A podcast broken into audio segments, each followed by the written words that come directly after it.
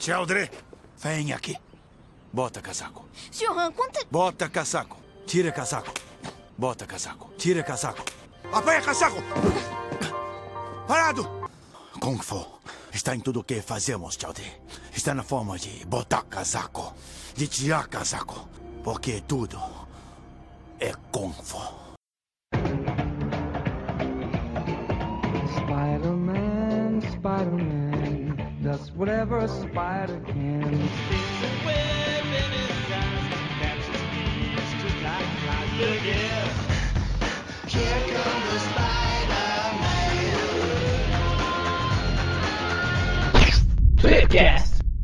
Bem-vindos a mais um Tripcast. E hoje estamos aqui com o cara que não é filho do Will Smith, mas bota casaca e vira casaca, Breno. Opa, Maldito. tudo bem?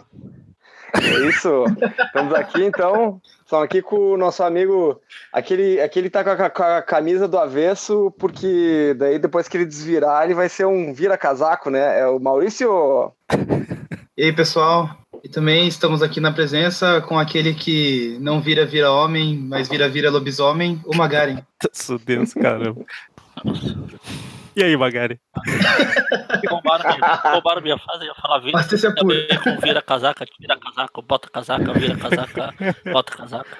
Eu imaginei que pelo menos os dois Aquele que roubou nessa. minha apresentação, aquele que virou casaca e roubou minha apresentação, o Eric. Esse aí é do, é do Karate Kid, né? Exatamente. Ou o Vic casaca. O Vic casaca. Muito bem, e depois de tantas pessoas falando sobre virar casaca aí, ficou claro qual que é o tema, né? E depois de ver também o, o título do programa, vitrine e tal. Você, você que apresentou o Breno, já que ele falou sobre o banho aí, você devia falar que ele vira a cueca do avesso pra falar que tá limpo. E usar mais uma semana. Ah, sim, isso aí é, é uma maneira de. É uma maneira de usar duas vezes, né? De seguir, O? Breno, o Economizar. Breno tava falando antes do programa começar que ele tava tomando banho e tal, que era o dia da semana que ele tomava banho, mas um colega meu fala que a cueca tem quatro lados, Sim. que é frente, certeza. trás, pelo avesso na frente, pelo avesso de trás. Mas ok. E depois É, ela papo de sai andando maluco. sozinha, né? Também. Exatamente, é, exatamente. Mas é, o tema hoje do programa são personagens vira casaca, né? Que personagens que eram A gente vai fazer um dossiê hídrico. o Homem-Areia, teoricamente, não pode tomar banho, né? Depois do. Não. Bom, enfim. É, Na primeira vez que personagem- Bom, na primeira vez que tomou, a gente vai ver o que aconteceu. exatamente. É, tem o. Falaremos de vilões tem um que outro- viraram heróis, né? Pelo menos por um tempo aí. O É, Magaren falou isso, eu imaginei o Homem-Areia gravando um, um vídeo no YouTube falando: fui tomar banho e olha no que deu. Então, vamos lá.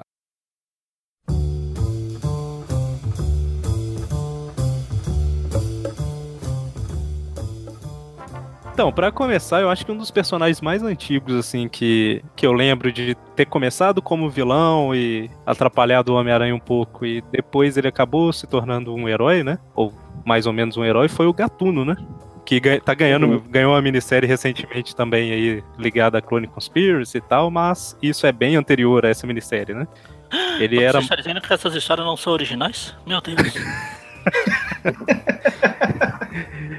Ele começou como um vilão do Homem-Aranha, né? Basicamente, um, um ladrão de. Ah, na verdade ele era Nossa. ladrão. Ele começou sendo um ladrão. Não é vilão, assim. É, Ah, era um ladrão não- matar o com- aranha. Ele era ladrão, com aparatos tecnológicos, basicamente. sim. Aí depois que o aranha salvou ele algumas vezes, impediu, deixou ele embora. E ele acabou indo pro lado do. Da Ah, tá, eu vou. Ele, ele começa fazendo favores, né, pro, pro Aranha, assim, né? Tipo, ele não, não tá bem, não, não tá bem como um, um herói ou coisa do tipo. Mas é, é já na fase do, do McFarlane ali, né? Muito antes. Primeira vez foi quando, quando o Peter é idiota. Porque tem que ser muito idiota pra isso e revelar a identidade publicamente. né? Ah, ah, verdade. Que ele mesmo fala, né? É, que ele que- fala, que ó, ele é tô o doente, Aranha. eu vou morrer, então dane-se, eu sou o Homem-Aranha. Aí Uhum. ah, Verdade. Mas Aí ele o pede Tony depois Stark pediu pra ele ajuda pro- revelar a identidade? Não, não, isso aí é coisa de retardado. Ah, tá. Essa que você tá o- falando é qual, Margarete? Que época, mais ou menos? Só pra Então, é contextualizar. lá nos anos 70. Era aquela festa lá que ele tava com a Gwen, o Capitão Stacy. Ah, aí depois ele vai, ele se Pessoal, meu Deus, que, bes- que besteira que eu fiz. Só um idiota acharia uma boa ideia eu re- revelar minha identidade. Aí, É, pelo menos era só pra, pra turma da festa, não era pro mundo inteiro, né? Mas, Ah. ok. aí, o, Ah, e depois, aí ele, depois ele, ele, tá pede pro. Ele pede pro Gatuno. Assim, vamos pegar uma peça no, no pessoal ali. Se disfarça de aranha, aparece lá e fala, olha, eu sou aranha, esse cara não é, não sei o quê. E depois devolve a roupa lá, no lá em cima do, do telhado e finge que nada aconteceu. Bora. É, ele É, acha que tá morrendo pra depois descobrir que é só uma gripe. É. Quem nunca? Tomou Benegripe e resolveu lá. Mas Inclusive, temos Tweep View Classic dessa história. Será que o link está no post, Eric? nunca se sabe. Vá lá no post, pessoal, e veja se o link está lá. De qualquer forma, o pessoal vai acessar, né? Se tiver ou se não tiver, então. Mas aí, daí pra frente, né, o, o Gatuno ele acaba meio que abandonando essa. Na verdade, depois que o Homem-Aranha acabou com ele, ele meio que já dá uma arrependida e para de, de agir como criminoso, né? E aí ele tem uma. Encontros esporádicos com o Homem-Aranha, normalmente pra ajudar ele, tal, assim, bem depois, lá na crise de identidade que eu cito direto, né? Ele aparece e ajuda o Homem-Aranha também com aquela o uniforme do Vespa, né? Eu acho que é ele que, que cria as asas, né? Eu tô confundindo. Acho que era A ele. do Vespa é ele que ajuda. É, exatamente. Então, assim, ele virou é. meio que. Ele, ele saiu da ativa, na verdade, né? Ele não é bem que ele virou um herói. Ele deixou de ser vilão e passou a ajudar o Homem-Aranha, né? Ah, sempre que o Aranha é. precisa de alguma ajudinha, bora eu aí, ajuda. Pô, eu, eu- eu vou me transformar no Tony Stark aqui, eu preciso de alguém pra fazer o papel do Rhodes. Tem como? É, e, e o Gatuno eu falei aqui por alto, mas todos os aparatos dele são tecnológicos, né? Então, nesse lado da tecnologia que ele acaba ajudando o Homem-Aranha praticamente todas as vezes, né? Quando não é só pra fantasiar. Apesar que mesmo fantasiado, ele consegue fingir que é o Homem-Aranha justamente graças à tecnologia dele. Sou. Eu tenho uma mente muito poluída pra ouvir quando ele não é só pra fantasiar com o Aranha. O Gatuno é um personagem que eu queria ver mais, sabe, nas histórias. Ele era interessante, assim. Ou melhor, ele tinha poten- potencial, né? Ele tinha potencial. Ele foi pouco desenvolvido, eu acho. O Eu lembro legal, é, dele- Então, legal do Gatuno é que na época que o, o, o MC Farlane lá, o funkeiro lá, o MC Farlane falava, fazia as histórias que apareceu o Gatuno, o Gatuno era igualzinho o Spawn. O que viria a ser o é, Spawn. o gato. O, o, capa ele, ele- gigante. é, ele inspirou. Ele inspirou. o- Ele baseou o Spawn basicamente, né? No, no traje do Gatuno, né? É muito parecido a máscara, a capa, né? É, se você pega as histórias do MC Farlane lá na época, logo no começo, lá na, tipo naquela edição, naquela coleção que abriu lançou lá o, o melhor do MC Farlane, aparece o Ah, Gatuno. Tá nas minhas mãos essa número um. É, então, Muito tem uma boa. cena lá que o Gatuno tá em cima de uma igreja lá com a capa gigante, parece o, o do filme lá. Uhum. Muito massa. O pior que é verdade, eu tô olhando umas imagens aqui comparando o Spawn com o Gatuno, é muito parecido. Muito No, parecido. no traço do McFarlane, é, é bem É. parecido mesmo. E fora E dos depois eu não eu não sei vocês, mas eu só lembro dele naquele jogo do, do Play 1 lá, que ele aparece numa cutscene. Não, ele Ah, aparece é, no. No desenho de 64. Não, 64 não, no 94. Tem um episódio com ele. Ah, é verdade. É verdade. E, e no, no espetacular Spider-Man, apesar dele não virar o Gatuno, ele é o cara que nu- nunca fala. Tá no final pra cantar. É um amigo do Hum. Peter. né? Sempre É que ele o vai falar, o pessoal não deixa ele falar. E aí no final Hum. que ele vai cantar lá, ele, ah, ele passa o episódio inteiro cantando. Um episódio musical lá. Mas é um, é um personagem E- interessante, né? E ele realmente foi um cara que mudou de lado aí e nunca mais voltou a ser vilão, né? Pelo menos não que eu lembre. Mas ele. hum, Depois dessa fase aqui do, do McFarlane, ele tem outras aparições aí, tipo nos anos 90, coisa e Tá, muito pouquinho. Ou Essa fase ou ano- mesmo que o Eric comentou aí, que foi quando ele começou a ler. Se eu não me engano, essa primeira história da revista que ele sempre comenta aí, que é a Homem-Aranha 173, eu acho, sei lá. Tem uma história com o 190. Gatuno, exatamente. Isso aqui, É, ele tá, tá de cama, tá quase. Aí tem o empacotado, outro Gatuno, depois aparece outro Gatuno, tem três Gatuno correndo pra todo É, lado. eu acho que aparece um. Acho que é isso mesmo, aparece um gatuno causando lá, É roubando um, e tal. um enfermeiro, E aí o, enfermeiro É, e aí o- aí o Homem-Aranha vai até onde o Rob Brown tá, descobre que ele tá de cama e tudo mais, e que o gatuno que tá agindo é falso. É. Aí, ou seja, né, o gatuno virou o vilão de novo, mas é outro cara, né? E aí ele. Depois disso, aqui no Brasil, uns seis meses depois, ele aparece pra dar essa roupa do, do equipamento de voo do Vespa lá. São duas aparições picadas, né? Se eles colocaram ele é, aparecendo no hospital pra mostrar ele depois recuperado e fazendo a roupa lá. É, tem, tem também um. Nos anos. Em 94 foi lançada uma, uma revista própria, primeira revista com, com o nome do gatuno, né? The Prowler, uh, que acho que teve só quatro números lá nos Estados Unidos. Acho que deve ser inédito por aqui. É, pelo que eu, que eu vi aqui, realmente é inédito. Eu descobri que tinha esse volume 1 por causa do Clone Conspiracy. Volume 2. Volume 2? Aí que eu fui descobrir que tinha um, um volume 1. Fiquei Uhum. curioso de ler a história. Saiu de novembro de 94 a fevereiro de 95. Então. Mas é isso, né? O Gatuno voltou a aparecer agora na Clone Conspiracy. Foi até interessante a gente falar um pouquinho dele aqui, porque às vezes a pessoa tá lendo as histórias atuais, nunca ouviu falar do Gatuno antes, né? Uhum. Só vê o cara voltando à vida lá e. Inclusive, tu tinha citado, Eric, eh, falou que, que o Gatuno podia ser bem trabalhado, podia ter, ter tido continuidade nessa fase worldwide aí do Dan Slott aí. O Gatuno é um personagem quase que recorrente, né? E, tipo, inclusive fazendo mais ou menos aquilo que ele, que ele faz naquela, naquela, naquele primeiro acordo que ele faz com o Peter, lá naquela história onde o Peter tinha revelado a própria identidade e tal, e ele aparece vestido de Homem-Aranha. Quando o Peter tá como CEO da, da- das indústrias Parker, o, o Gatuno é que aparece vestido de Homem-Aranha pra meio que fazer aquela. fazer aquela. dar aquela afastada, né? Uma coisa que o Ben Reilly fazia também na época que. que ele tava por aí também, né? Aparecer vestido de Homem-Aranha perto do Peter pra ninguém achar que o Peter é o Homem-Aranha, né? Foi um repeteco, então, que eles fizeram lá Uhum. da história original. né? Bom, então, assim, o. Igual eu tava falando, foi até bom a gente comentar um pouquinho do Gatuno, porque aí a pessoa agora, às vezes não, não conhecia o personagem, já sabe um pouquinho, né? Bem por alto aqui, mas é um personagem antigo nas histórias do Homem-Aranha.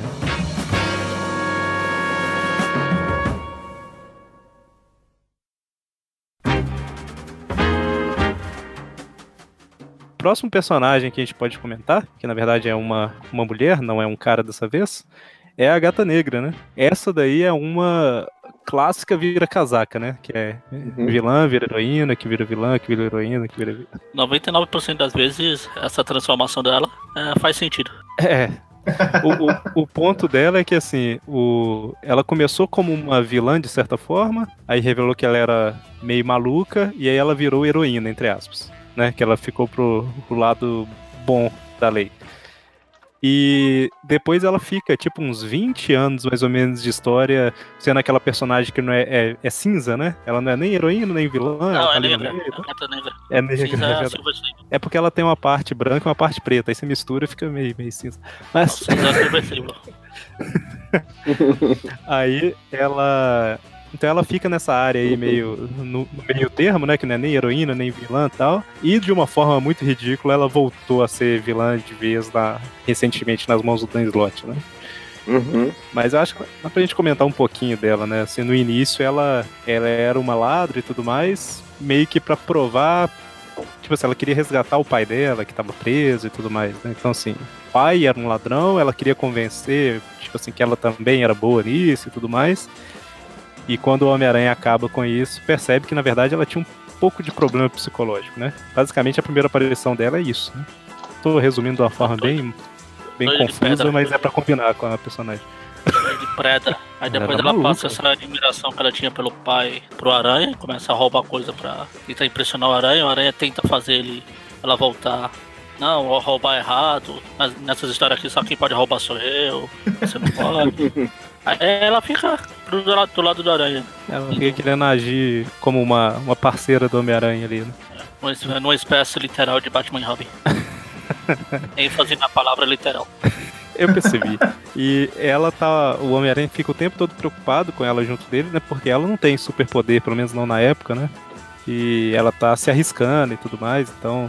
É, dava uma. Era interessante. Essa fase da Gata Negra eu achava interessante, assim, porque ela, ela não estava agindo como uma criminosa durante esse período, né? Tipo assim, ela realmente estava tentando seguir o Homem-Aranha e fazer as coisas que ele fazia. Apesar que Uhum. isso seria criminosa, né? Mas a fase posterior dela é que eu não gosto, porque ela, ela é ladra, aí ela aparece com o Peter, eles reatam, aí ele não prende ela, porque mesmo ela roubando, ela é muito bonita a ponto dele não entregar. Aí fica naquele negócio de estou convivendo com uma criminosa, mas como eu gosto dela, não vou, não vou prender, sabe? Essa parte da gata negra que me incomoda um pouco. Ué, você nunca passou por isso? Quem nunca? Ele fazia a mesma coisa com Raposa Negra lá. É, Era com a Raposa exatamente. Negra também tinha filminhos lá. Será? E o, o que eu Então, aí falei, aí depois é beleza, ganhou né? os poderes lá, ela tem uma época ela se envolve com o estrangeiro e depois ela fica um pouco fora das histórias. Quando ela volta, o Peter já tá casado, ela leva uma surra do Venol e depois tenta se vingar do Peter saindo com o Flash Thompson, só que ela acaba se apaixonando com o Flash. Aí ela fica do lado do- dos mocinhos pra, por um bom tempo. Inclusive na época da saga do clone, a Mary Jane vai buscar a ajuda dela, ela ajuda. Ela assim que ela ouve o Ben falar pela primeira vez, ela já fala, opa, esse aí não é meu Peter. Porque eu conheço o personagem, não, não vou ser enganado tão retardadamente assim. Essa época ela tava interessante. é. Na época do Flash, que eu acho que é a época que me incomodava um pouco assim, e o posterior, né? Anos 2000, que aí, Aí é uma maluquice. Aí depois, aí depois disso ela vai. Ela casa com o Flash, tem dois filhos, aí ela se descobre que tanto virar com a aranha, fica, gosta de colocar aranha pra brigar e Você namorando, de universo separando aí, o Flash. Não, não, tô continuando. Depois da saga do clone, o que o Magari acabou de falar é o que acontece no MC2. É, eu, eu estou continuando a história. Aí ela, No ela- universo. ela acaba namorando com a- essa amiga dela e se separa do Flash. Enfim, Exatamente, no MC... Enfim, é. Enquanto isso, no meio meia, eu fiquei muito tempo sem ler ali ah, vocês vão falar de 2000. universo alternativo também. No, no, eu fiquei muito tempo sem ler, mas quando ela volta, já é. Ah, perto da época da Guerra Civil lá, tal, que eu lembro mais ou menos das histórias, ou um pouco depois. Ela tá nesse padrão, que eu acho que é um pouco depois, inclusive.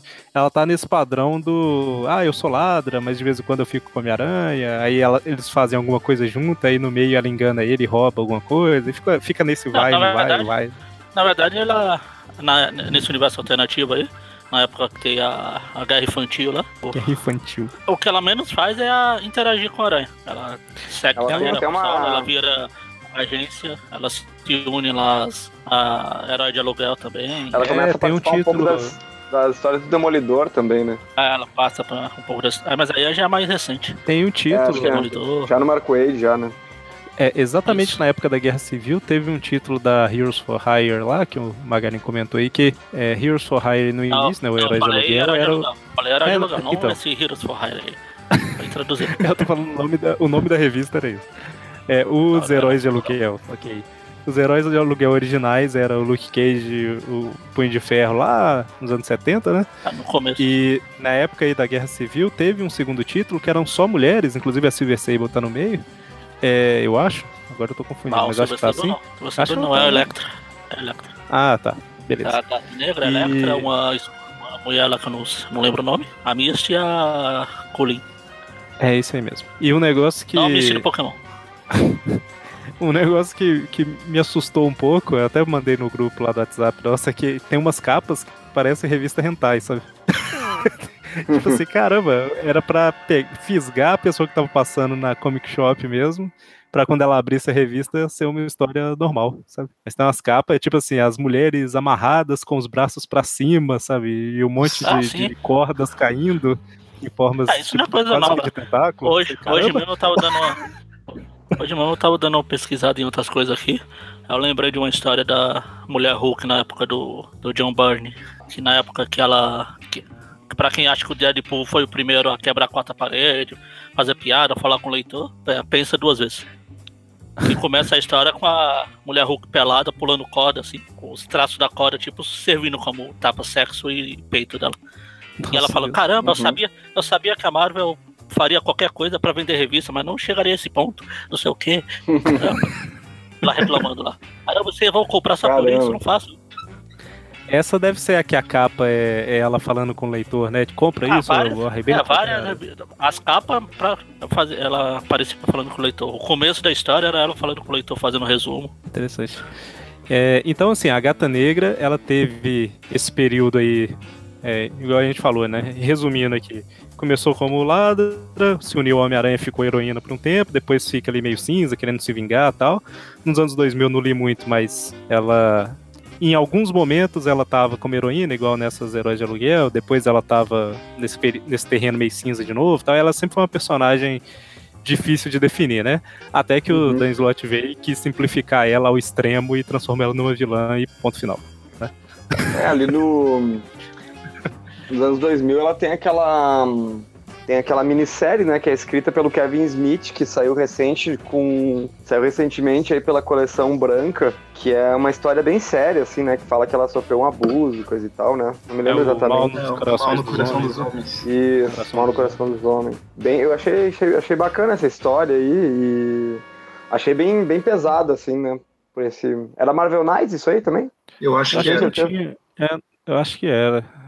Tô lembrando assim que ela teve essas mudanças assim, mas depois de que a Mary Jane casou com o Peter, pra ela a gata negra sempre foi vilã, né? Porque ela tinha um ciúme dessa mulher. Por que será? é, não sei. Tanto que Mas elas ficam falaram até assim- amigas depois, né?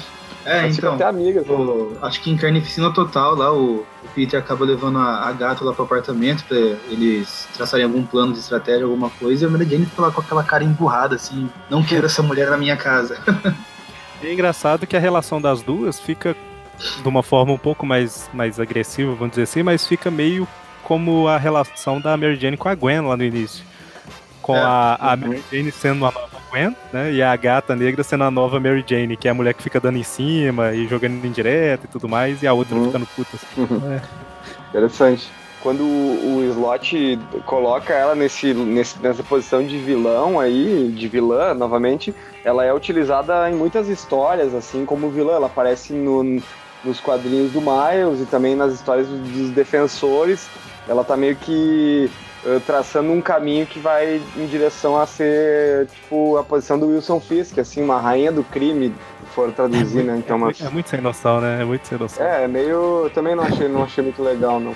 Go- Inclusive eu É. gostava, gosto dela como, como heroína, né? Se for pegar ela no, tipo, no desenho de 94 ali do Aranha, ela é super. Acho que é, é pouco tempo, né, em, que- que, ela tá envolvida com crimes, depois ela já tá meio que como uma, uma heroína e até uma, apa- aparecendo de maneira mais recorrente, assim, né, no, no desenho. Sim, sim, ela era. É, no próprio jogo de Play 1 que vocês comentaram, ela é a primeira personagem que aparece, né, falando alguma coisa. Ou uma das primeiras. Uma coisa que eu ia comentar era só pra explicar mais ou menos por que, que o Dan Slott colocou ela como vilã, que continua não fazendo muito sentido, mas só pra explicar qual que é a explicação do roteiro, né? Só pra comentar. É que quando o Homem-Aranha era o Homem-Aranha superior, né? Ele encontra com ela, ele não tem memória nenhuma sobre os relacionamentos anteriores com o Peter, né? E aí, basicamente, pro Octopus ela é uma vilã, né? Uma, uma criminosa. Então ele simplesmente dá uma porrada nela e prende, né? E aí ela, quando o Peter volta a ser o, o Peter mesmo, ela tá puta com o Homem-Aranha e, contrariando tudo que a personagem já foi, ela resolve ser uma vilã, mesmo que o Peter tente explicar o que aconteceu, né? Enfim. E aí, e aí entra o que o Magaren falou. O clone lá, ela vê e fala, não, esse aí não é o Peter que eu conheço. Aí agora quando ela conhece o, o Superior, ela. Ah não, foi você sim, seu bosta. Pois é, né? Então, assim, a gente falou isso tudo porque a gente precisava comentar, mas o primeiro final que o Magani falou é mais interessante do MC2, né? Casou com o Flash, teve a filha, que depois virou a, a nova Aranha Escarlate lá, depois descobriu que ela não gostava tanto de homem assim, tem um relacionamento com outra mulher e vida que segue, né? Foi um final mais, mais justo pra personagem.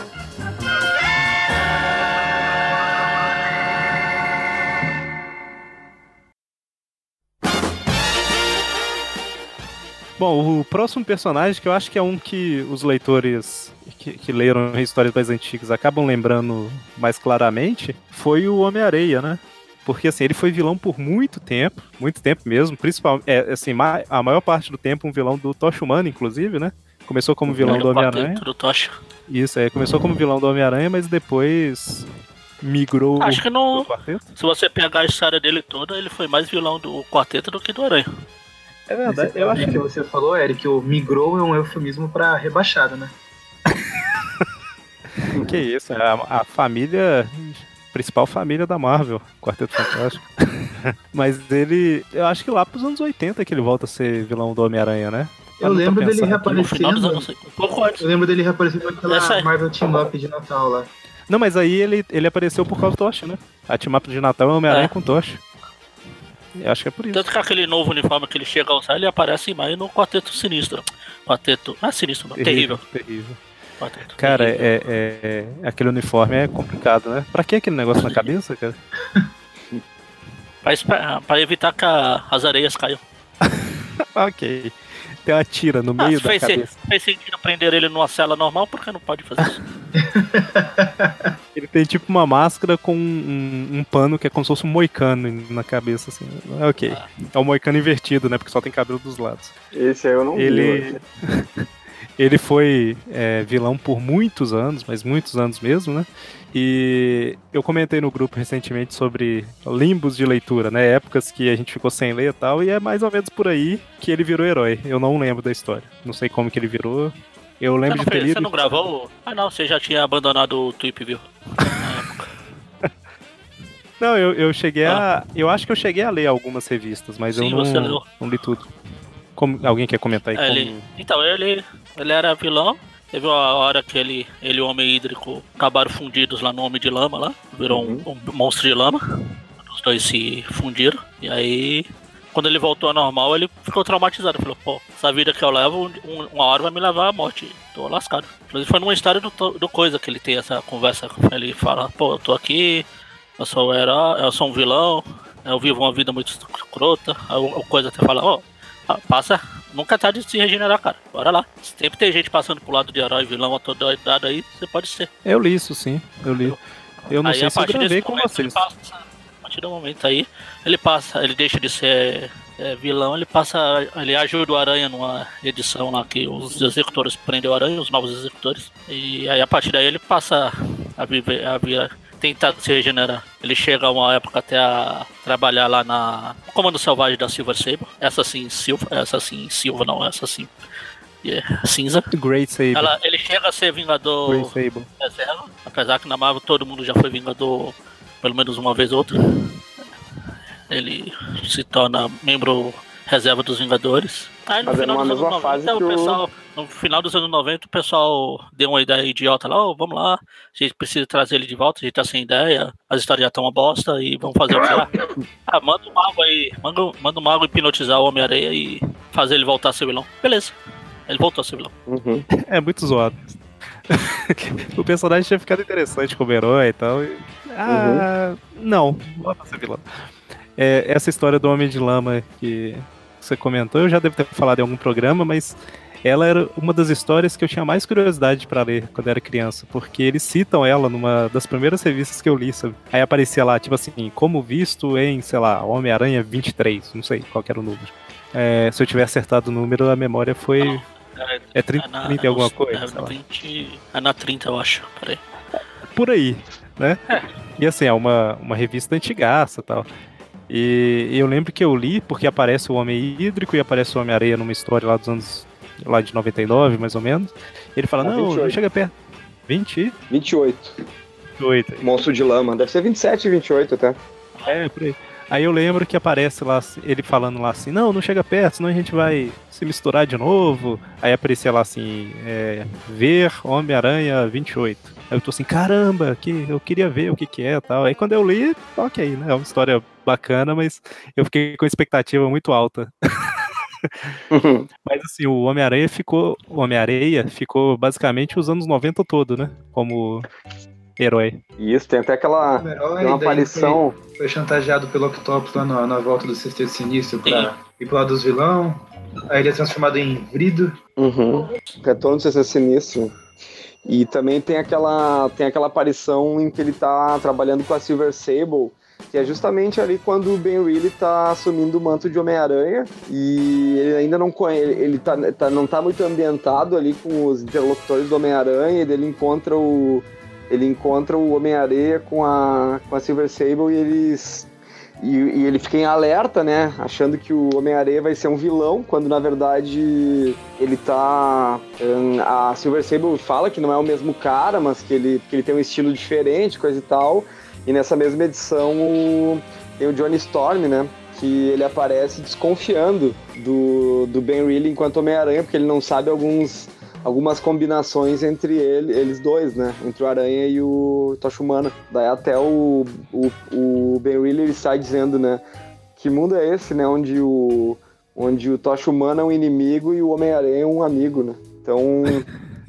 Só uma, uma curiosidade aqui. O título Silver Sable and the Wild Pack, que era, eu acho que em todas as edições o Homem-Areia tá participando, foram 36 edições e, se eu não tô enganado, nenhuma saiu no Brasil. Não saiu, não. Então, a Só gente. saiu Caramba. quando ele ia participar.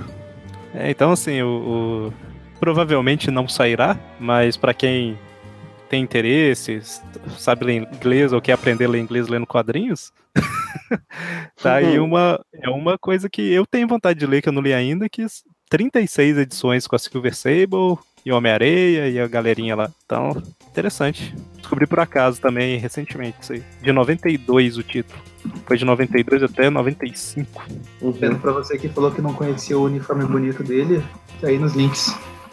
Ah, é, o uniforme bonito aí do, do Homem-Areia no post. Na verdade, eu descobri essa edição porque foi até 35, lá em 95. E agora, em 2018, né, na verdade saiu no final do ano, saiu a edição 36, sabe, nessa retomada a numeração original que a Marvel fez do, no Legacy, né? Aí saiu Silver Sable and the White Pack, uma edição especial lá, número 36. Aí eu, quando eu vi que saiu, eu falei assim, uai, cadê as outras 35, né? Aí eu fui pesquisar. Então é isso aí, a 36 é recente e as 35 primeiras são do início dos anos 90. Então, aí o Homem-Areia depois, vilão pra sempre, né? De vez em quando tem uma crise de consciência e tal, mas. Eu não me lembro o que aconteceu com ele mais, re- mais recente, assim. Aí eu ele lembro tinha um de uma com a história. filha, né? A última coisa que eu lembro dele foi aquela coisa ridícula de areia rainha lá do. Que ele tem uma areia consciente que se prender ela já era, acabou. É, é- Virou é- um esse enxame de areia. ponto, esse ponto específico, assim, eu nem, nem me incomodou tanto. A história é ruim, sabe? Mas o que é Confins da Terra, isso aí que o Magari tá comentando. Porque a Ah. ideia de ter tanto o Homem-Areia quanto o Homem Hídrico, qualquer personagem que, que vira várias. que consegue se espalhar, assim, né? A ideia de ter, tipo assim, um, um elemento daquele que é o principal, eu acho interessante, né? Porque assim, tem que ter uma coisa pra organizar tudo aquilo, né? Senão, sei lá, eu acho que seria interessante ter mesmo. Só que a história é tão fraca que isso acaba entrando no pacote e ficando tudo ridículo, sabe? Mas aí, o conceito não é ruim. O o esse conceito de ter um, um- Como é que ele chamava? Era tipo um. Sei lá, era um, uma, uma areia primordial, sei lá. Não sei o que que era. Mas. Mas é isso, né? Ele tinha de vez em quando. Eu lembro de uma história na época lá do. Naquela época, depois do pacto, que eles estão dando uma re- revitalizada em alguns vilões e tal. Eles. Ou uma cagada neles, né? Depende do ponto de vista. E aí ele protege uma menininha lá e tal. Então, assim, ele era vilão, mas de vez em quando ele tem uma É, aí- crise de consciência. Isso aí foi. Isso aí foi na época do Homem-Aranha 3 lá que puseram essa menininha pra fazer referência à filha. A historinha triste que o Homem-Aranha tem, o Areia tem lá no filme. É, não, mas Hum, essa que eu tô. mesmo. Pode ser, pode ser. Mas é porque é- essa que eu tô Ah, mas é, eu comentando era uma. Essa parte aí eu É ainda li, nessa época. Foi na época que saiu o filme. Ah, Igual então. na época do Homem-Aranha 2, saiu 72.895 minisséries com o Dr. Octopus.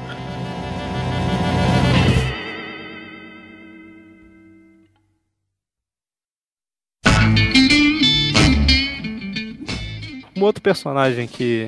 Esse daí também é, é um pouco polêmico. É o Venom, né? Que basicamente o Homem-Aranha encontrou o simbionte lá, que ele achou que era um uniforme e tal, depois descobriu que era um simbionte.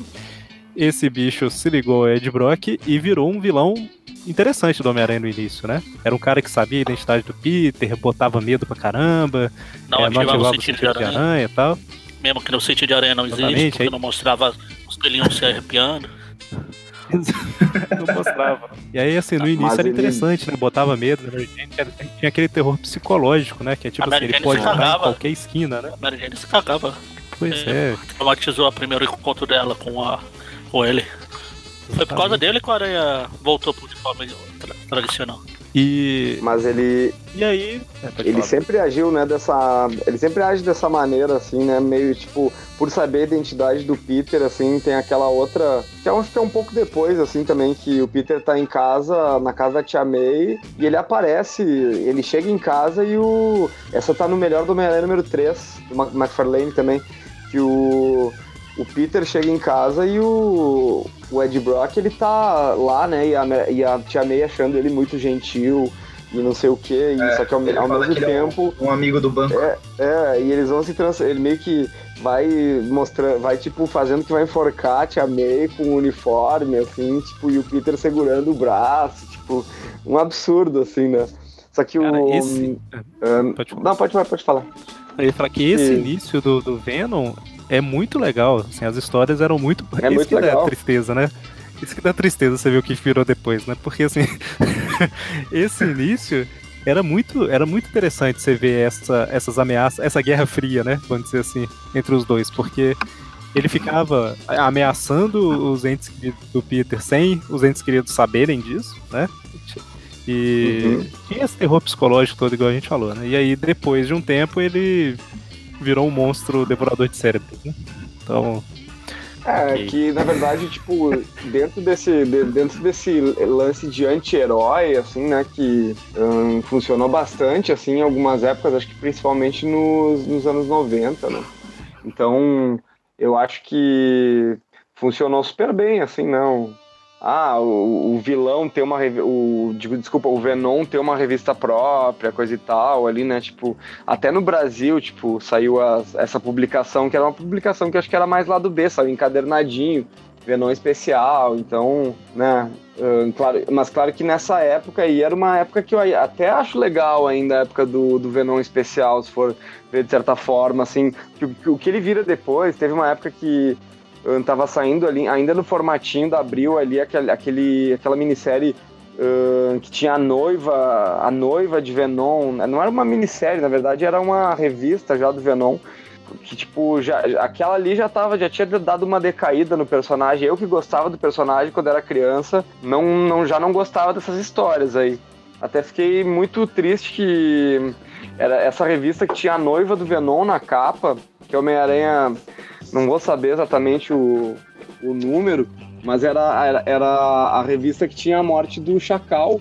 E daí, no caso, ahn, né, eles botaram a capa, abriu botou a capa da, da, da noiva do Venom numa, num acontecimento super importante aí da saga do clone, né? Mas enfim, tudo bem, né? Qual que foi a. Não sei se vocês vão lembrar disso, mas qual que foi o ponto de virada dele de, de vilão pra começar a tentar ser esse anti-herói, que era Eu acho. Ah, foi ajudar o as pessoas. Carnificina total. Saiu. Ah, foi, foi ali então. Porque ele sempre teve essa. fre- é, O que eu sempre reclamo, essa frescura de eu vou devorar cérebro de todo mundo, vou fazer isso, mas proteger inocentes. Quando ele viu que ele deu origem a uma coisa pior que ele. Que o cara É, ele sempre teve esse doido, senso- Ele falou, bom, posso agir isso aqui de forma melhor. Uhum. Ele te teve esse senso de curiosidade responsabilidade, assim, né? Só de, de curiosidade aqui, o Venom nessa época aí que ele não tinha um título próprio, mas a partir de 93 mais ou menos, vou citar alguns aqui: é, Venom, Along Came Spider, Carnage Unleashed, é, Finale, Funeral Pyre, Lethal Protector, License to Kill. Eu falei um terço das minisséries que ele teve no anos 90, nos anos 90. Ele Tem teve a muita minissérie. Separação depois. Anchieta lá. O Mônio sempre lembra. Final do Boss. é, Sign of the Boss. License to É Kill, ele. The Runger, The Hunted, The Maze, É. The Madness. É muita revista. em todas essas, ele era mais ou menos um anti-herói, né? Ele era meio que. Ele era meio que um Spawn, né? Na verdade, não no sentido místico da coisa, mas tipo assim, ele matava e tudo mais, mas pelo bem, entre aspas, né? Perrele? É, ele tinha, um, ele tinha um senso de responsabilidade de não matar inocentes. Eu tô fazendo aspas com os dedinhos, assim, né? Mas é. É, porque. não sei se vocês- não sei se vocês viram da, aí, né? escapar Mas da, o- da gruta lá, que é da escapa da gruta lá, ele não. Mediu esforço pra esmagar a cabeça do pobre coitado do, do guardinha lá. Sim, né? Que, Imaginei é você que o fazendo guarda- aspas com os mindinhos, sabe? Você falou aspas com os dedinhos. Eu imaginei você com os dois mindinhos assim balançando. Ah, não, mas não, foi o caso daí, mas tudo bem. Enfim, né? E depois ele tem, ele tem essa, ele é responsável por vários filhos, assim, né? Tanto o Carnificina Nossa, quanto eu- aqueles Ô, outros Amônio, simbiontes ali do, da Fundação nota- Vida e tudo mais, né? Nota pra colocar na vitrine. Mr. Catra. Com a cara do Venom. Ou com com vários filhos. é, aí vira, a, a, a saga do, do, do simbionte, né? Porque é simbionte pra quanto é lado e tal. E o Venom, ele volta a ser um vilão definitivo, vamos dizer assim, aí eu já tô falando do Venom como simbionte, não como Ed Brock necessariamente, quando o Ed bota ele a, a leilão, vamos dizer assim, né? E no, isso é na época de Caída Entre os Mortos, né? É em Caída Entre os Mortos, inclusive. E basicamente, no fim das contas, o simbionte vai parar com o McGargan, né? O que era o escorpião. Uhum. E aí ele vira. Não é que ele vira vilão definitivo, porque o, o- durante um período ele faz parte dos Thunderbolts, né? Que é um bando de vilão fazendo missão pro. É um esquadrão suicida da Marvel, né? Basicamente. É um bando de vilão fazendo a coisa certa, entre aspas. Então ele fica aí. Ele é vilão, mas tem que obedecer regras, né?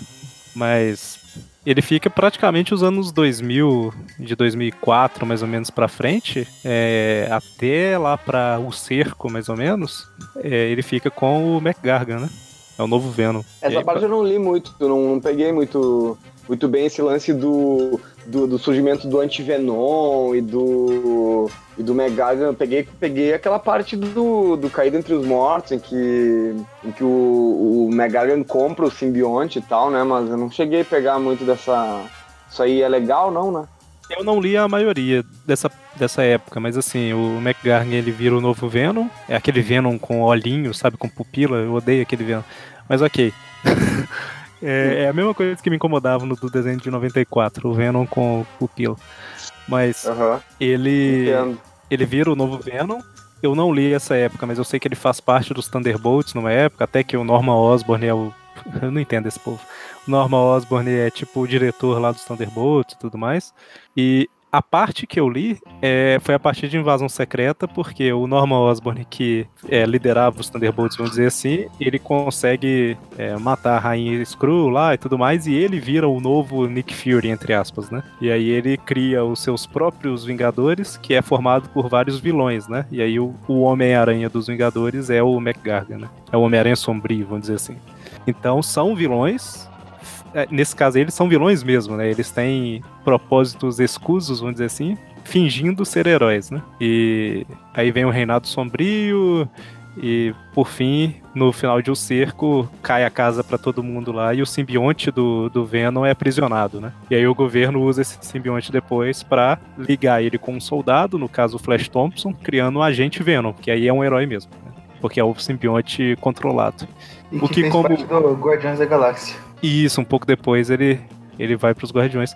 É, é, um, é um pouco triste quase tudo na Marvel, assim, porque começa normalmente de uma forma interessante e depois vira bosta, né? Porque o agente Venom no início, ele era, tipo assim, ele tava mais Homem-Aranha do que o próprio Peter, sabe? Com aqueles dilemas de. é, ele queria ficar. Ele tava namorando a Beth, eu acho, na época. E aí ele queria ficar com a, com a Beth, mas aí a missão como Homem-Aranha, como agente Venom, não deixava. E aí ele não podia falar do Venom pra ela. E aí ele tinha aquela luta interna com o simbionte e tal. Era legal no início. Aí depois virou uma. Caramba, As histórias da Marvel é tipo. A história da Marvel é tipo comida mesmo. É gostosa, você fica feliz quando começa a comer, mas no final você sabe de onde vai sair. cara. Baita, que, que comparação, Magari? Oxe, mano. Verdade, verdade. Precisa Eu achei que o Magari ia falar que é tipo você colocar muita comida no prato, que aí tá gostoso no início, mas no final você sente culpa, sabe? Tipo assim, já deixa Não. de ser prazeroso. Não, porque- aquilo que era gostoso no final vai virar merda no futuro. É simples. É tão simples E aí eu sei mais que- dois é aí-. Apesar de, de, de não ter lido isso daí, a gente fez Tweep View da, da fase em que ele vai pro, pros Guardiões da Galáxia, né? Então ele. Na verdade, a gente não fez essa parte, né? Ele vai pros Guardiões, ele. Aí eu tô falando do Venom como herói 100%, né? É o, o Flash dominando o simbionte e tal. 100%. E, e lá no. É 100% naquelas, né? De vez em quando tem uma recaída e tal, mas é herói, né? Ah, daí eu não E- acompanhei tão a fundo. É, e o depois Press que ele. gosta desse, desse Venom aí do Flash, né? É, então, mas era legal no início, esse que é o problema. Mas aí, a- depois que ele sai dos Guardiões, ele começa a agir de forma solo, né? E aí eu venho no Space Knight, a revista, que a gente fez dois tweep views dessa fase, né? E agora ele voltou pro Ed, né? Então voltou a ser vilão. Basicamente, basicamente isso Ele- aí. ele- nessa É isso. edição, nessa edição atual, ele é, ele é realmente é, um vilão ou é aquela coisa meio anti-herói? É meio mais anti-herói, né? Pior que eu não li, mas provavelmente é. Provavelmente ele voltou àquelas origens lá de ter um senso de justiça meio distorcido, né? Isso, É acho bem que sim. provável. Provavelmente deve- é bem provável. Então, assim, o Venom é um cara que a gente tá falando aqui de vira casaca porque ele começou como um vilão, necessariamente, virou um anti-herói, depois virou meio que vilão, aí virou um anti-herói, depois virou um herói falso, depois virou um herói. Ele é um personagem que é o exemplo do vira casaca, né? Vira e desvira, vira e É isso. desvira. vira. Isso aí é outro universo alternativo. O universo que vale, ele tá preso, ele morreu lá na ilha, o Ed. Muito bem, então acho que deu pra, pra falar bastante do Venom. E um detalhe, né, pra quem quiser saber mais do Venom, a gente tem um tweetcast inteiro dedicado ao Venom, né? Então, Nossa, ele foi feito antes. ele foi gravado. Ele foi gravado antes dessa fase do Space Knight, se eu não tô enganado, então não vai ter esse finalzinho, mas é interessante pra quem quiser conhecer mais sobre o personagem. E daqui a eu um tempo ele gostava muito aparece dela. nos Classics também. Views tá Classic, é verdade, tá quase É. chegando. Ah, que massa. Bom, é, inclusive com algumas revistas que nunca saíram do Brasil, né? A, a primeira aparição do Ed Brock, do- é, do Ed Brock, de certa forma, como Venom, nos bastidores, né? Que é uma aparição que ele não. aparece só o braço dele, eu acho. Ela é inédita no Hum. Brasil. Então, vocês vão comentar dela aí. Eu acho que é uma web of Spider-Man.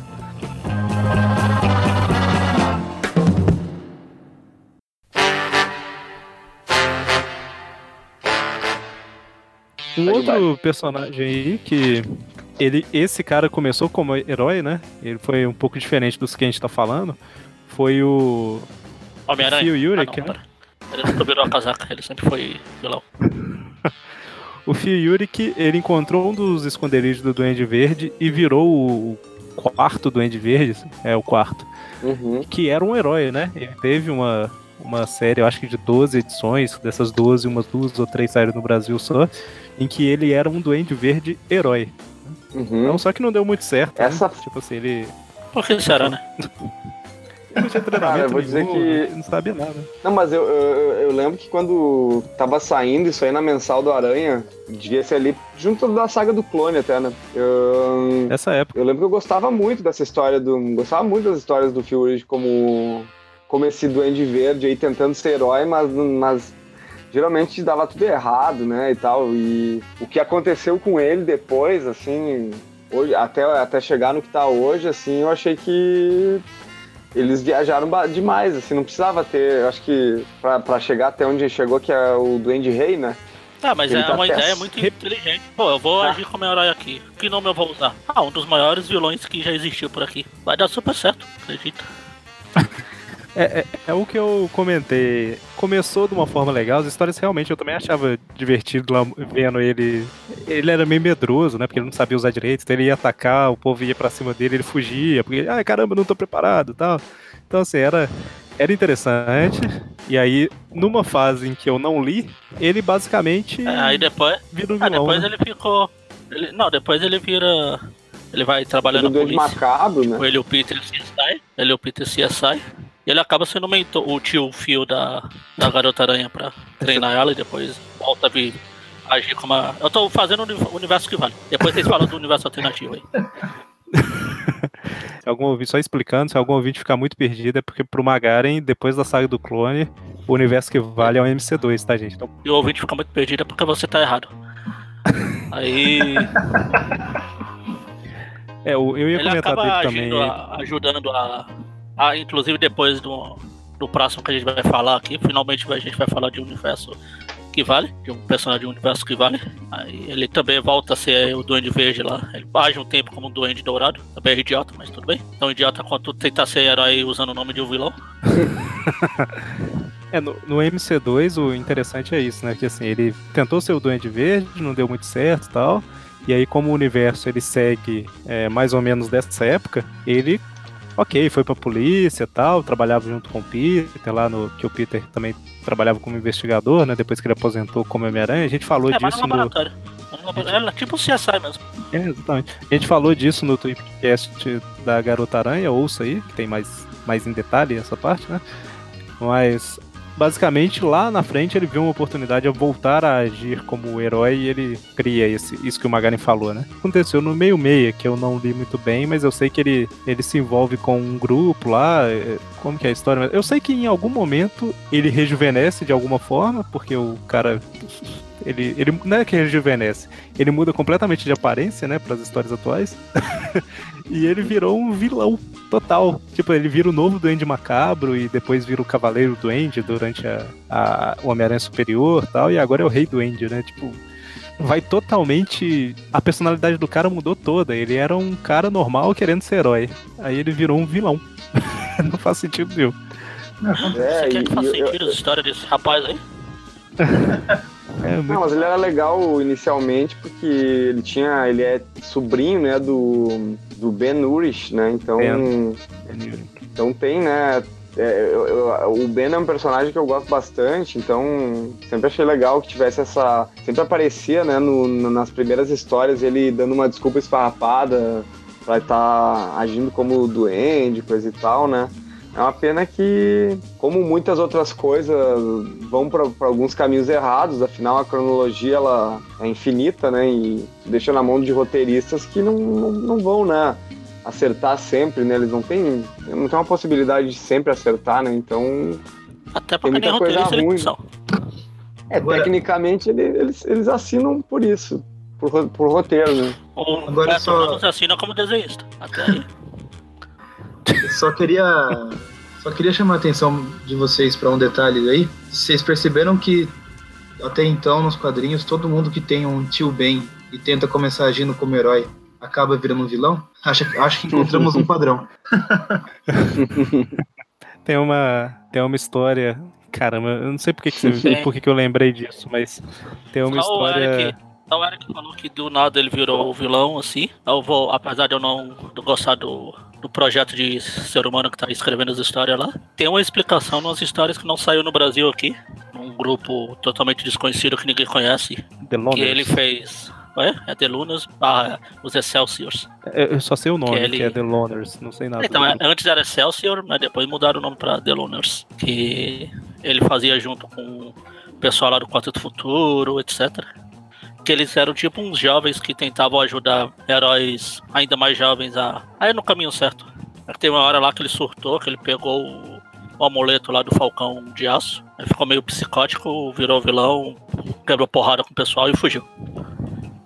Entendi. É Eu acho isso. que quando a gente fez um. Quando a gente fez o cast do Duende Verde, eu acho, dos Duendes, essas a, a gente comentou falou. isso. É, porque você tá falando aí, realmente tá. A gente citou que teve uma, uma história falando, né, dele. É, inclusive, uma minissérie que não saiu no Brasil, não era bem uma minissérie, era um título que foi cancelado na 12 edição. É o Slingers, né, que são os quatro, as quatro personalidades lá do, do Homem-Aranha durante a crise de identidade, né? É, depois, uhum. quatro jovens diferentes assumem, né, como Vespa, Ricochete, Prodígio e Sombra. É, o Prodígio faz parte dos Sloners. Só uma curiosidade, que assim, eles não Sim. caíram no esquecimento no Brasil, né? Mas lá fora eles participaram, né? Ainda de algumas histórias. O próprio. Acho que é o Prodígio. Não lembro qual. O, é, eu acho que é o Prodígio. Até na Guerra Civil ele tava aparecendo tal. Só que era um personagem secundário de uma revista que às vezes nem saía aqui, né? Então, enfim, esses grupos esquecidos aí tem vários que a gente não conhece porque não foram publicados. Isso que eu quis dizer aqui. Mas é isso, né? Então, assim, ok, tem essa explicação que ele queria ser um herói, queria ajudar tal, e ficou psicótico e virou vilão, né? Que é o que ele ainda é.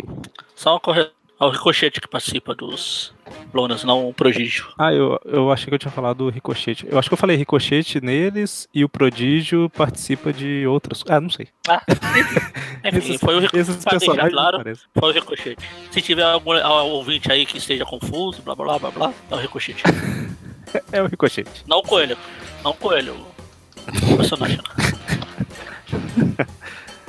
É, e já que o Magaren comentou aí do universo MC2, né, algumas vezes durante o programa, é, uhum. no MC2, na parte que saiu no Brasil, inclusive, a gente vê que o, o Norm Osborn, né, o filho do, do Harry Osborn e tudo mais, aquele moleque esquisito lá que não envelhece, não envelhece no universo normal, né, ele ele foi o novo Duende Verde, né? Um grande desafio lá pra, pra Garota Aranha numa época, né? Nas primeiras a primeira, histórias. A primeira história do, do, da Garota Aranha foi o Norman sendo Duende, tentando se vingar de novo, aquela, ah, meu Deus, parque, Oz, blá blá blá blá blá blá blá. Exatamente. E, inclusive... Inclusive tem uma história que a gente falou isso no programa da Garota Aranha, né? Repetindo o que eu falei, ouçam lá, se quiserem saber mais. Tem uma história que ele arma a grande batalha final entre ele e a May e tal, e ele vai sequestrar a Mary Jane e ela dá mó bronca nele, né? Falando assim, enorme, eu troquei sua fralda, para de palhaçada, não sei o que e tal. E ele fica, não, mas você tem que ir comigo, tem que te sequestrar. Pô, tia May, Ah, você tá estragando tudo no vale. Tia Mary, né? A tia May, tia MJ, ele fala. TMJ, é. E porque, por causa disso, né? O, o Norm e a Garota Aranha lá, a May, ela, eles cresceram juntos, né? Vamos dizer assim. Então, ele ficou meio doido depois de velho que ele descobriu sobre o Duende Verde e tudo mais. Só que lá pra, sei lá, edição 30, 40, por aí, ele finalmente cai na real e vê que aquela briga entre Parker e Osborn não faz sentido. E ele deixa de ser vilão, né? Ele começa a ajudar a May. Mas eu não Sim. confio nele, não, até hoje. o cara era muito maluco pra mudar assim, sabe? Não, não confio. Mas ele virou, virou o cara do bem. Virou o oráculo da May. É, tanto que é ele que arma o fio de novo pra. Vai lá, agora eu não sou mais o duende, você pode usar o... a identidade aí. Voa, fininho, voa, voa, passarinho. E era interessante essas as histórias que ele aparecia como vilão por causa dessa relação do com a família Parker, né? Tipo assim, ele é um menino que cresceu junto e tal, e era claramente perturbado por causa da família, né? A família tem, tem um problema genético aí. Só pode. Ah, será?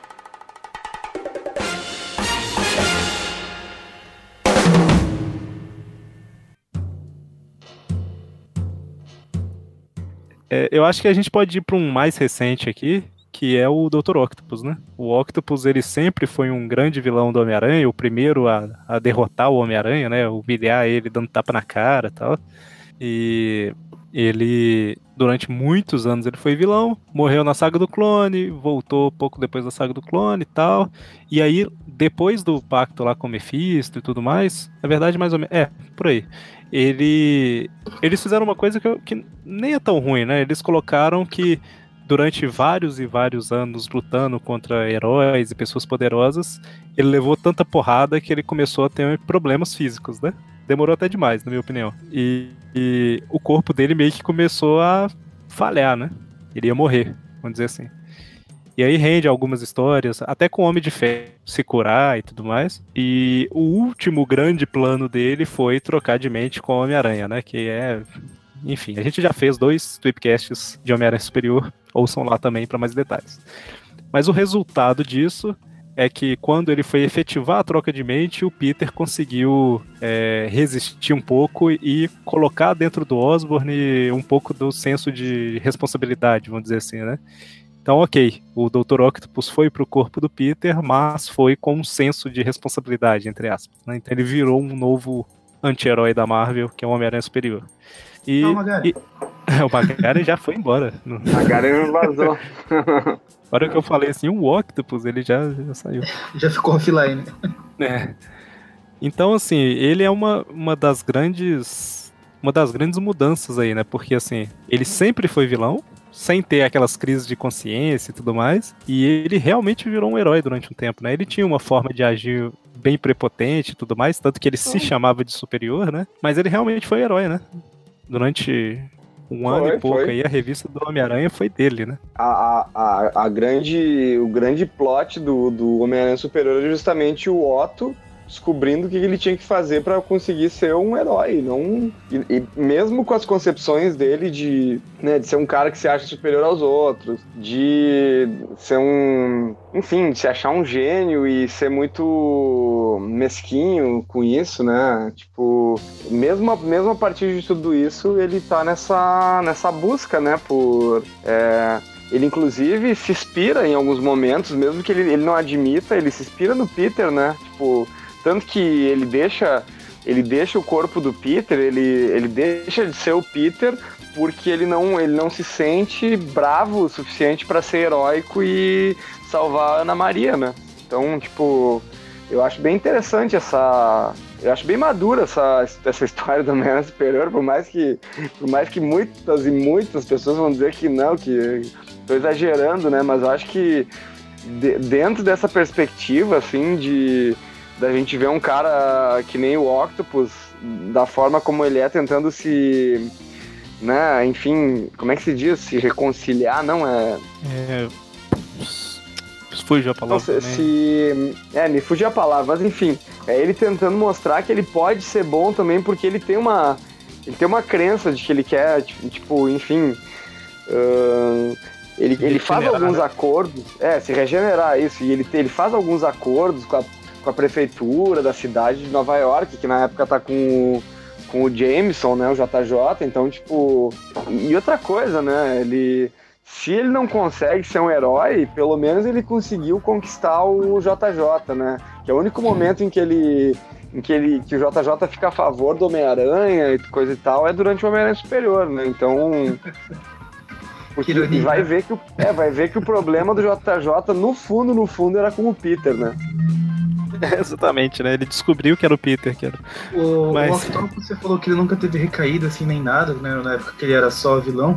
Mas não teve uma história que ele meio que poupou, salvou o Peter depois de uma ah, batalha. tem. Ele salva, ele salva a vida do Peter durante o saga uhum. do clone, porque o Abutre envenena o Peter, mas ele não salva porque ele é bom, né? Ele salva porque só ele pode matar ele o Peter. Quer. Ah, uhum. O Homem-Aranha. Meu Deus, né? É, que é isso? Estou te, te salvando para poder te derrotar. Basicamente isso. É, e. Inteligentíssimo. Do, agora é muito recente, né? Mas se eu não estou enganado, eu não li Clone Conspiracy, mas eu vi as capas. Então, pelas capas de Clone Conspiracy, eu vi o Octopus ali, né? Então, não vou comentar muito para não dar spoiler, mas eu tenho quase certeza que ele volta, né? Eles têm então, que ressuscitar o cara de algum... A gente já gravou o view aí, né? O, o trip view do, da primeira parte de Clone Conspiracy. E nessa primeira parte já mostra já o retorno do, do Octopus. Então acho que não é exatamente um spoiler, até porque, né? É, não, eu tô perguntando porque, é, sei lá, como eu não li Clone Conspiracy, pode ser que todo mundo que volta vá embora de novo no final. Mas eu acho que tá sendo a desculpa que eles estão dando para voltar com o Octopus de vez, né? Quem leu com certeza Sim, já é. sabe, porque Clone Conspiracy saiu há um ano nos Estados Unidos. Né? Uhum. Mais, mais de um ano, ele saiu em 2016. Né? É, finalzinho. Começou a sair em final, segundo semestre de 2016, né? Ele, ele finaliza em fevereiro de 2016. E que dá pra dizer que o, o. É, 2017. E o, o, o Octopus ele volta pra. E, e no, no final dessa saga ele já ele já muda é, de uma forma bem significativa, assim, mas para ficar, daí no caso não vai. Enfim, ele já tem participação em outras, em outras revistas e tudo mais. Então.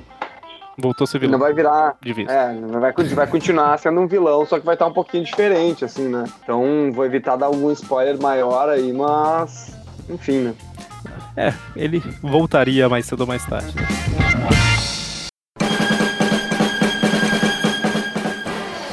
Pra gente fechar, assim, tem vários outros personagens que que já agiram como, por exemplo, vilões que já agiram como heróis durante um período curto, né? Às vezes uma história só e tal. E só abrir um espaço aqui agora pra gente comentar brevemente, é, se alguém quiser comentar algum, por exemplo, eu vou, vou dar Antes dois desse, exemplos. você falou de pouco oh. tempo. Magari hum, voltou? Ah, eu, eu, não, eu não fiquei fora do programa que vale. Eu tô participando dele.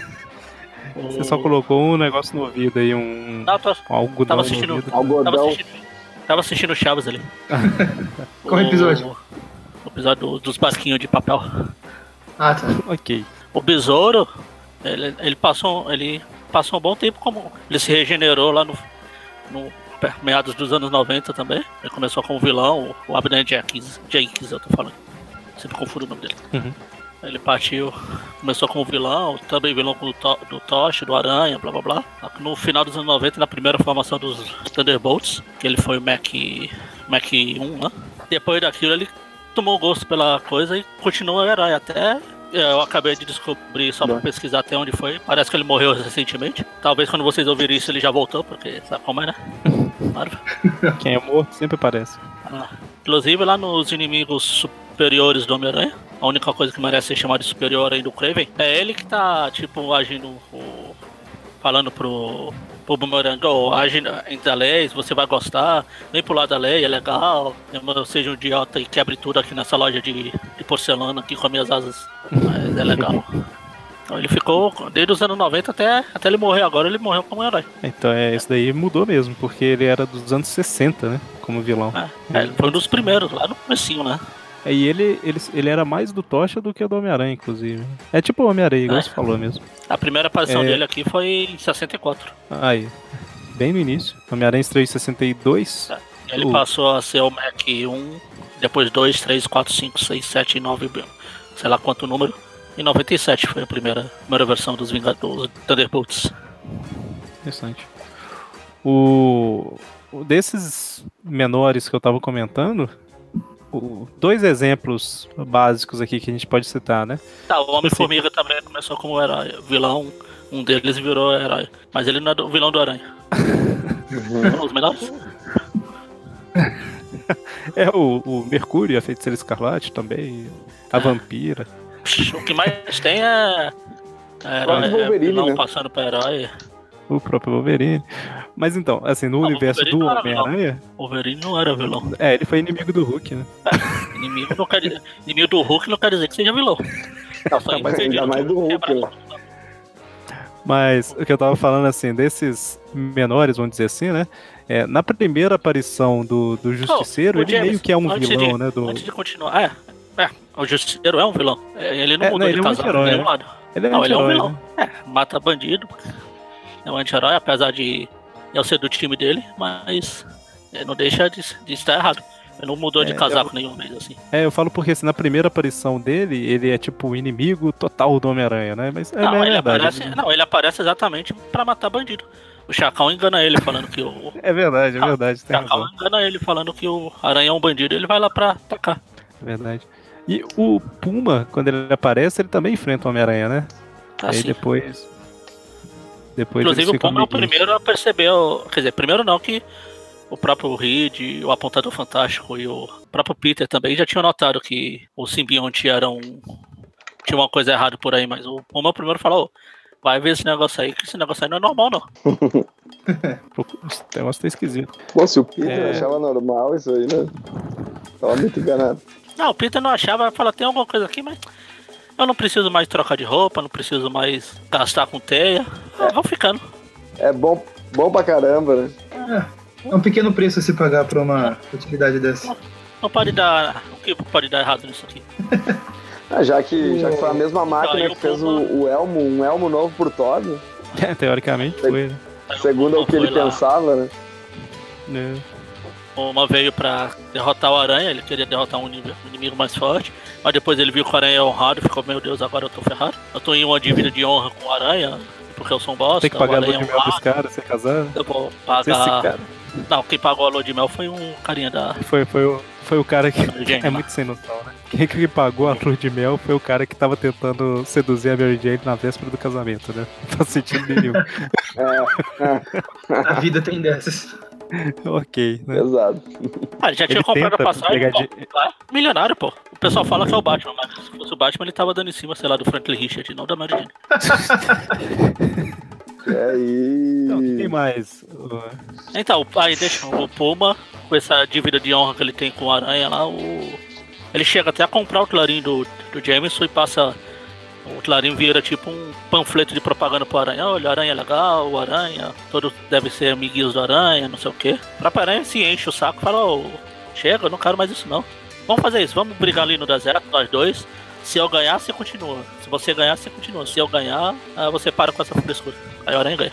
Aí a dívida tá pagada. Aí ele continua aparecendo de vez em nunca aí. Quem mais? É, eles, é, eles começaram como. Eles começaram enfrentando o Aranha também, mas não sei se eles eram propriamente vilões. Eles eram mais anti-heróis, igual o Justiceiro, assim. Que eles queriam pegar os traficantes que tinham transformado eles lá no monte da Nádega. Tem vários desses heróis pequenos, menores, série B, além de um deus, que age assim. Naquela Além história de um lá do. deus. Ah, naquela história lá do. O Aranha enfrenta os Vingadores lá, o- que ele arma um time pra pegar os Vingadores, ele chama todo esse, esse grupinho aí de ex fora da lei. Tem o Rocket Racer, tem o, Homem-Areia, tem o Puma, E tem o Fogo Fato, que é o Deus Supremo. Fogo fato. Muito bem. Vencedor do último CF. É, Olha só. Pô, é mesmo, hein?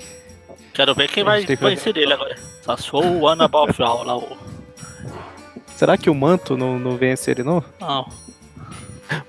É, então, tem vários personagens menores, né? Eu não sei se compensa a gente falar de, de todos aqui. Até porque dá pra um gente ir lembrando perdoar se eu aqui. não falar é o, a, nova, a dupla dinâmica que vale, o Urso e o Gibão. É mesmo, esses aí tem que citar. Começaram como vilões, mas viram que o negócio de herói dá mais certo, né? Exatamente. Eles, Quer dizer, eles têm até o Urso. Móvel lá, o, na época da Legião dos Perdedores. Ele tentou trazer, eles tentou agir o, como mentores pro Homem Vergonha lá. Você, você tá começando agora, a gente já tá aqui, a gente é mais experiente. Precisa de uma dica, é só chamar, estamos aí. Cara, é fantástico essa história. Tá vendo? Eu comecei a ler no ano bom, a, o Magari, as histórias do Homem-Aranha. Sim. Mas, voltando aqui pro assunto, né? Tem vários personagens aí que, por um período, eles voltam, né? O próprio. Eu não, não li as histórias atuais, mas eu li lá o, o Amazing. Olha lá, lá. Lilo, Laila? É do 2099, né? É isso aí, o Breno pegou. Ah, sim, sim. sim. Referência tem ela- ela se também. revolta depois contra o, contra o Miguel também? É mesmo, tem É uma porque história que ela- a Lila, a Lila É vira um vírus, né? É um vírus que infecta. É, não, mas é, depois ela volta, né? É, depois rapidinho também. Eu falei É, e- zoando, mas serviu pra. Dá até pra encaixar aqui, pronto. Eu ia comentar era que Pronto, o, tá encaixado. o, o próprio o próprio Clash, né, que é o sultão Ah. do som. o próprio Clash, ele aparece como vilão no início e parece que recentemente ele apareceu ajudando o Homem-Aranha, né? Então assim, tem alguns alguns personagens aí, mas eu acho que seria bom a gente fechar por aqui e pedir pro pessoal que Só, Pode- só um negócio antes. O Breno tinha um negócio pra falar do Carnificina. Ah, é verdade. É, não, mas é a mesma. é a me- é, também é uma coisa que não é muito considerável ali, que é durante a saga Eixo, ele muda de personalidade, como outros personagens também mudam, então ele fica meio que com uns lances de heroísmo, assim, mas nem. Eu, eu acho que nem vale a pena se estender muito nessa fala, sabe? Até porque ele volta a ser um vilão loguinho, loguinho ali também, então. Né? Você já sabe. É né? só um foi bem bem É rápido, só né? uma, E o uma pergunta. Esse negócio de virar casaca, herói e vilão. O James se encaixaria nisso? O James. É, o Jameson- Dá pra, dá pra nascer é cara que criou mais vilão que ele. É, ele, Tá louco. o Inclusive, Jameson, ele, ele. controlou, controlou o Esmagaranha já. É. O escorpião, o mosca, os esmagaranha, tudo na conta dele. É verdade, verdade. Jameson tentando salvar a cidade aí do criminoso Mas aí ele Homem-Aranha. estava certo. Sempre certo, Jameson estava certo.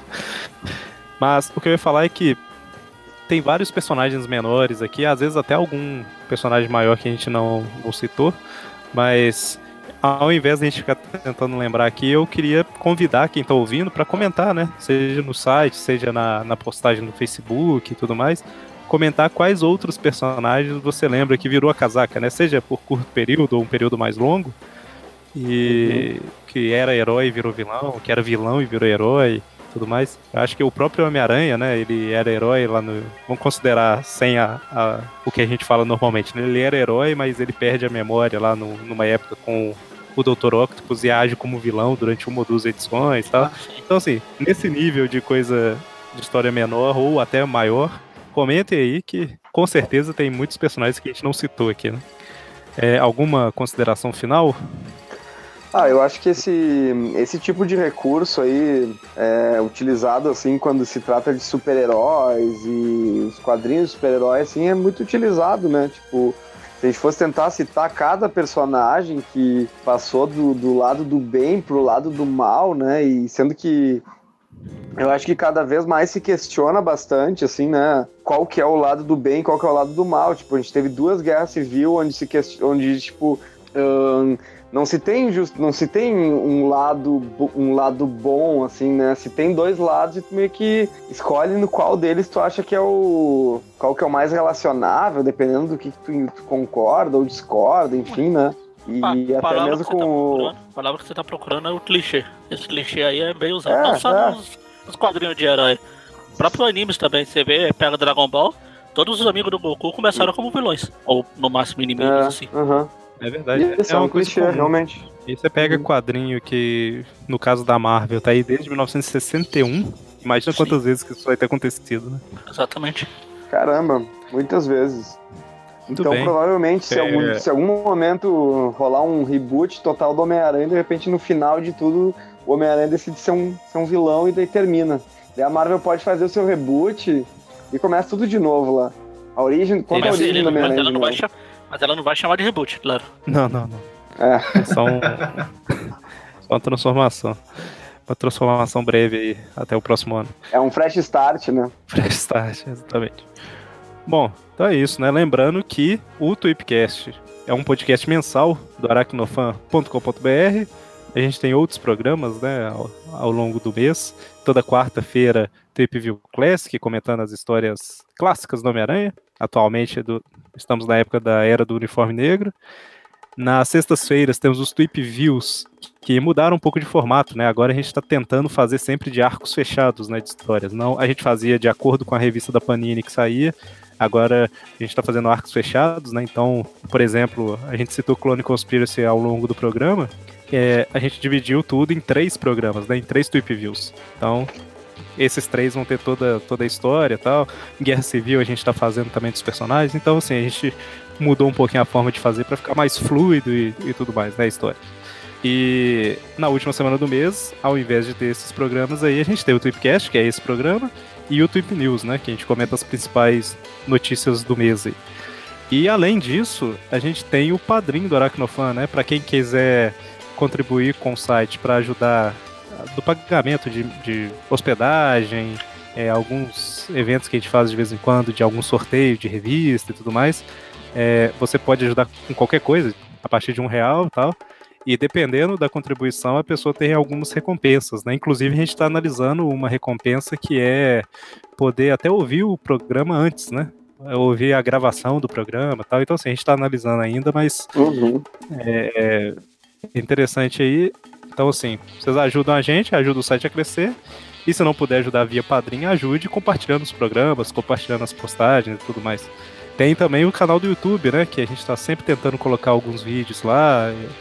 Coloquei o vídeo finalmente que eu consegui meu Leopardon. Lá, tô lá mostrando o, o Leopardon que chegou pra mim. O Magaren, muito mais que eu, posta vídeos lá também mostrando algumas coisas, né? Então é, é preciso isso aí, voltar. né?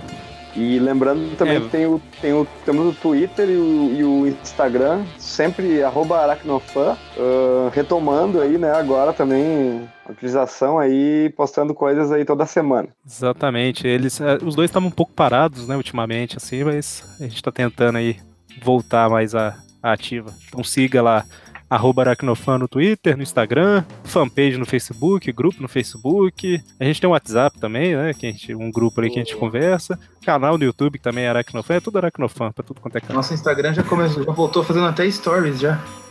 Exatamente, eu vi lá os stories. Bom, então é isso. Obrigado a todos que ouviram. é, obrigado a todos que participaram aqui também. E até a próxima. Tira casaco. Tira casaco. Leva o casaquinho, que está frio. Peiteiro.